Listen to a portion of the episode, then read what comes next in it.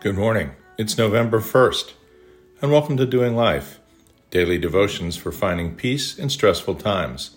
This is the audible companion of the book by the same name. The music you're listening to is River Flows in You by Ganus Cello. Today's title is Profanity. Be diligent to present yourself approved to God, a worker who does not need to be ashamed, rightly dividing the word of truth but shun profane and idle babbling, for they will increase to more ungodliness. 2 Timothy 2:15, New King James Version. I was listening to Brian Hardin's daily audio Bible podcast on the way to work a few days ago. I probably listened to the 20 minute reading of Scripture and Brian's brief discussion afterward about 90% of my commutes. He had recently begun 2 Timothy, and I became aware that I was sort of tuning it out. After all, this is my 12th or 13th year through the Bible with him, as well as several other times in light of my years in seminary, and I just wasn't focused on more guidelines for establishing church structure and offices. Of course, the personal letters to Timothy, whether actually written by Paul or one of his followers, offer much more than my unfair mental characterization as a guideline to church organization. Although confessing my failure to focus on the scripture being read as mentioned, the opening verse above suddenly grabbed my attention and shook me. We are, in America, experiencing societal tremors, the likes of which haven't been seen since the Civil War.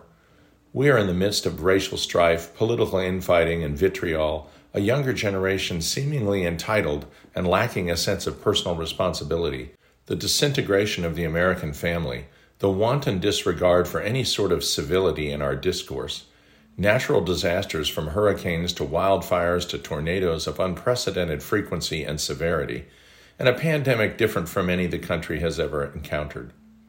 If ever there was a time for faith, if ever there was a time for people to pull together, if ever there was a time to set aside our differences and unite to preserve our union, it is now.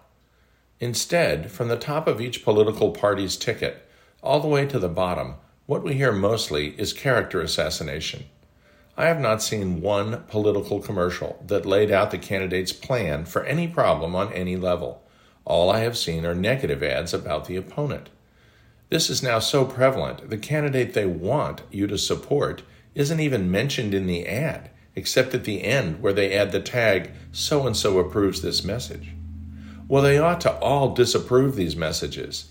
It's almost a dark farce with each side accusing the other of sowing division while they are both busy sowing division. These nasty negative assaults on personal integrity of the opposing candidate are utilized whether the supposed topic is climate change, race relations, the Supreme Court, taxation, approaches to COVID 19. We as a nation of individuals need to just stop it. What the author of 2 Timothy says is happening right before our eyes. Profane and idle babbling is leading to more ungodliness. The word profane means not pertaining to the sacred, or more simply, that which is secular. The Greek word is bebelos, and it means common, public, or ungodly. Profanity isn't just using swear words, it's speaking in a way that Jesus would find abhorrent. Think about that. As people of faith, we need to stand up and put an end to this kind of talk whenever we hear it. If where you work, whether in person or streaming due to COVID 19, you hear character assassination, you need to object, or at least make it clear that you'll have no part in it. If you are active on social media, eschew the horrific vitriol in what passes as political discourse. If you are tagged or get dragged into a conversation like this, rather than immediately taking a side, you should comment that if the discussion isn't handled in a civil manner, respectful of all parties, then you're out. Remember what Paul told the church in Ephesus Do not let any unwholesome talk come out of your mouths, but only what is helpful for building others up according to their needs, that it may benefit those who listen. Get rid of all bitterness, rage, and anger, brawling and slander, along with every form of malice. Ephesians 4 29, 31, NIV. Dear Heavenly Father, we love you Please let the Holy Spirit within us stop us cold each time we're becoming profane.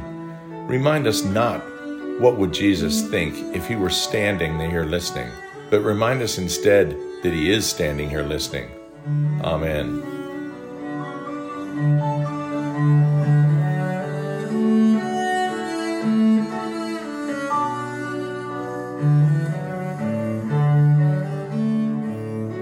We'll see you tomorrow